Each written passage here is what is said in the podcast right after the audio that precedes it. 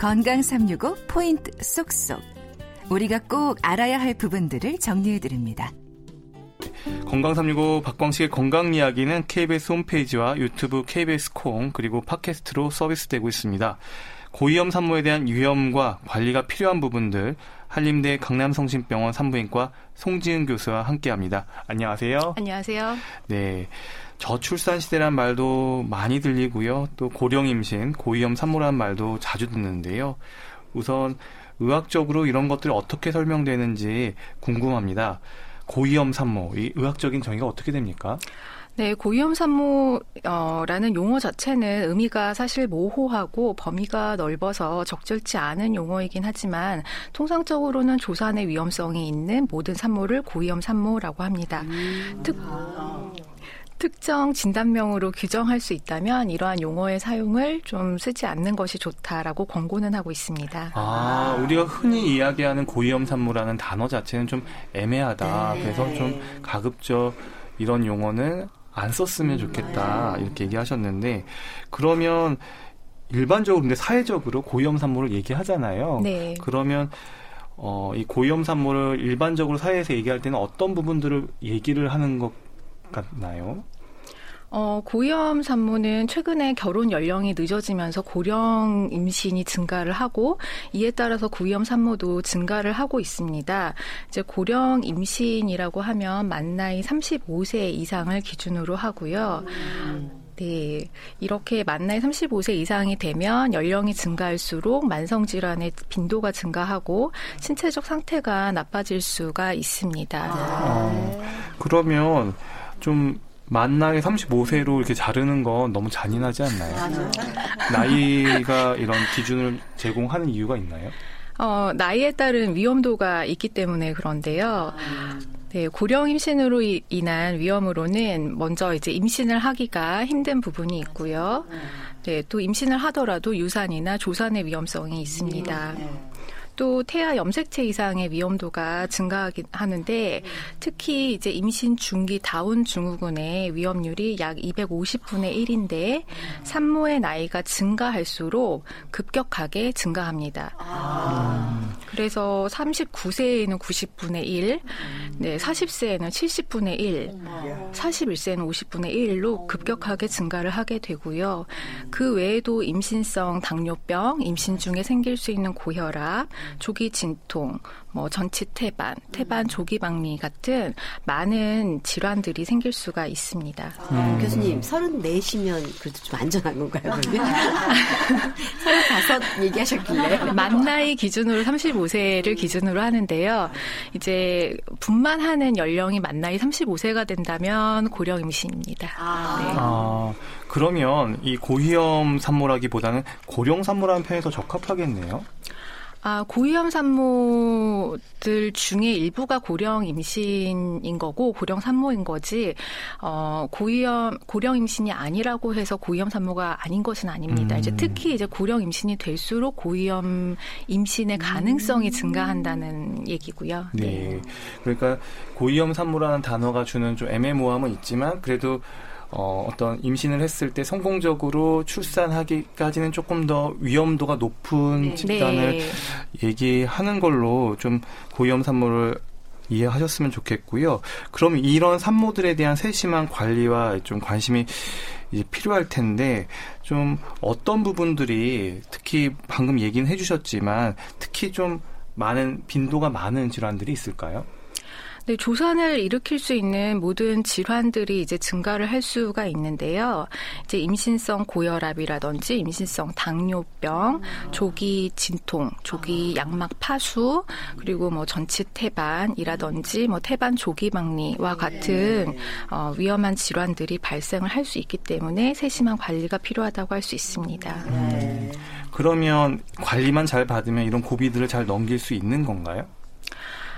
네, 이제 고위험 임신이라는 용어 자체가 어 37주 미만 분만인 조산을 유발할 수 있는 많은 질환군을 포함을 하고 있는 건데 이러한 각각의 특정 질환들에 대한 관리를 잘 받으면 최대한 임신을 길게 유지하면서 갈 수 있는 부분이고요. 이제 중간에 그렇게 유지를 하려고 노력을 하더라도 문제가 되는 경우에는 어쩔 수 없이 이제 분만에 이르게 됩니다. 네. 음, 그러면 산모에게는 이런 질병, 질환들이 있을 수 있다고 이해를 할 수가 있는데, 그러면 이런 산모에게 나, 아, 낳는 그 태아, 태아에게도 이런 영향을 미치는 부분이 있을까요? 네, 있습니다. 이제 특히 임신성 당뇨나 고혈압 같은 경우에 이제 산모가 임신 중에 스스로 관리하는 부분이 굉장히 중요한데요. 이제 당뇨 같은 경우에는 혈당 조절을 잘 해야 되고, 어, 이제 고혈압 같은 경우에는 혈압 조절을 굉장히 잘 해야 합니다. 특히 이제 임신성 당뇨 태아 같은 경우에는 엄마가 혈당 조절을 잘 하지 못하게 되면 지나치게 신체가 성장을 하게 되는 거대아가 생기게 되는데, 네, 이러한 거대아는 어, 추후에 이 아이가 커서 대사증후군, 비만, 고혈압, 고지혈증 이런 질환에 걸릴 가능성이 많고요. 출생 직후에도 신생아 집중 치료실에 입원할 가능성이 증가하게 됩니다. 음, 그러면 이 처음에는 정상 임신이라는 말을 들었어도 어, 임신 지속 기간이 어, 진행되면서 나중에 고위험 산모로 진단될 수도 있나요? 네, 고위험 산모의 다수가 임신 중에 특정 질환을 진단을 받게 됩니다. 네, 임신 중 고혈압 질환 중에 임신성 고혈압이라고 있는데 이는 임신 20주 이후에 140에 90 이상의 혈압이 진단이 되면서 단백뇨는 없는 상태이지만 여기에 이제 단백뇨까지 생기게 되면 전자간증, 자간증이라고 해서 더 위험한 상태로 넘어갈 수가 있습니다. 네. 전자간, 자간증 좀 용어가 어려운데요. 네. 어떤 질환인 거죠? 자간이라는 게 뭐죠? 어, 그 임신 20주 이후에 140에 90 이상의 아, 고혈압이 생기면서 음. 단백뇨 단백뇨가 같이 나오는 경우인데 예, 이런 경우에는 어, 심한 경우에 혈압이 160에 110 이상이 된다거나 그리고 24시간 단백뇨가 5g 이상이 나온다거나 하면 어, 더 위험한 상태가 될 수 있기 때문에 음. 이런 경우에는 입원을 해서 반드시 치료를 받아야 합니다. 뭐 자간이나 뭐 이런 전자간증 같은 경우에 뭐 경기나 경련이 동반 꼭 되는 건가요? 어, 경련의 위험성이 있을 수가 있기 때문에 그런데요. 특히 이제 명치 부분에 통증이 있다거나 시야가 잘 보이지 않는다거나 두통이 있다거나 이런 경우에는 경련이 발생하기 직전에 생기는 어, 전조 증상이기 때문에 이런 경우에는 어, 분만을 해야 되는 상황이 아. 됩니다. 그러면 일반 임신부들과 비교할 때 어, 고위험 산모들은 병원에 더 자주 가야 한다거나 좀 검사 방법도 차이가 있는지 궁금합니다. 네, 정상 임신 같은 경우에는 28주까지는 4주, 그리고 36주까지는 2주마다, 36주 이후에는 매주 병원을 가게 되는데요. 고위험 임신은 이보다 훨씬 더 자주 산정 관리를 받아야 되고, 방문할 때마다 혈압, 체중, 초음파 검사를 통해서 아기 상태를 확인을 해야 되고요. 또 아까 말씀드렸던 두통이나 뭐 시야가 좀 잘 안 보인다거나 뭐 오심 구토, 출혈 이런 것들이 있는 경우가 있는지 또 이런 고위험 산모분들 같은 경우에는 심리적으로 좀 불안정한 부분들도 많기 때문에 거기에 대한 어, 케어도 같이 해줘야 됩니다. 할게 정말 많네요. 어, 네, 맞습니다. 그리고 또 이제 산모분들은 자연유산의 위험에 대한 불안감도 클 것 같은데요. 뭐 이유가 있을까요? 어, 유산이라는 거는 태아가 생존하기 이전에 임신이 종결되는 건데, 이제 보통 임신 20주 이전에 임신이 종결되는 것을 유산이라고 합니다. 어, 자연 유산 같은 경우에는 확인된 임신의 한 20에서 25% 정도가 자연 유산이 되는데요. 어, 한 80% 이상은 임신 12주 이내에 발생을 하게 됩니다. 그러면 어, 좀 더 고령 임신이거나 고위험 산모에서 이런 자연유산의 빈도도 더 올라가나요? 네, 자연유산의 위험 인자가 어느 한쪽 부모가 40세 이상이면 두 배로 증가를 하고요. 엄마 나이가 만 나이 35세 이상인 고령 임신인 경우에도 당연히 증가를 할 수 있고 또 요즘에는 이제 흡연이나 음주를 하는 산모분들이 꽤 많은데요. 이런 경우도 마찬가지고 또 분만 이후에 3개월 이내에 다시 임신을 하는 경우에도 어, 자연유산의 가능성이 증가를 합니다. 또 엄마가 기존에 가지고 있었던 당뇨라든지 아니면 루푸스 같은 그런 병이 있는 경우에도 유산의 가능성이 증가할 수 있습니다. 음, 그러면 이제 아이에 대한 건강 차원에서 검사를 이제 기형아 검사 같은 걸 이제 하는 경우도 있을 텐데요. 산전에 기형아 검사로 알려진 이 NIPT 검사에 대해서도 또 많이들 궁금해 하시던데요. 어, 좀 설명 좀 부탁드립니다. 네, NIPT 검사라는 거는 태아 다운 증후군과 또 기타 다른 염색체의 수적인 이상 질환에 대한 비침습적인 산전 선별 검사를 얘기를 합니다. 어, 이래서 21번 염색체에 문제가 있는 다운 증후군이라든지 에드워드 파타우 증후군에 대해서 검사를 할 수가 있는데 0.5% 미만의 낮은 위 양성률을 보이고 98%의 높은 질환 검출률을 보입니다.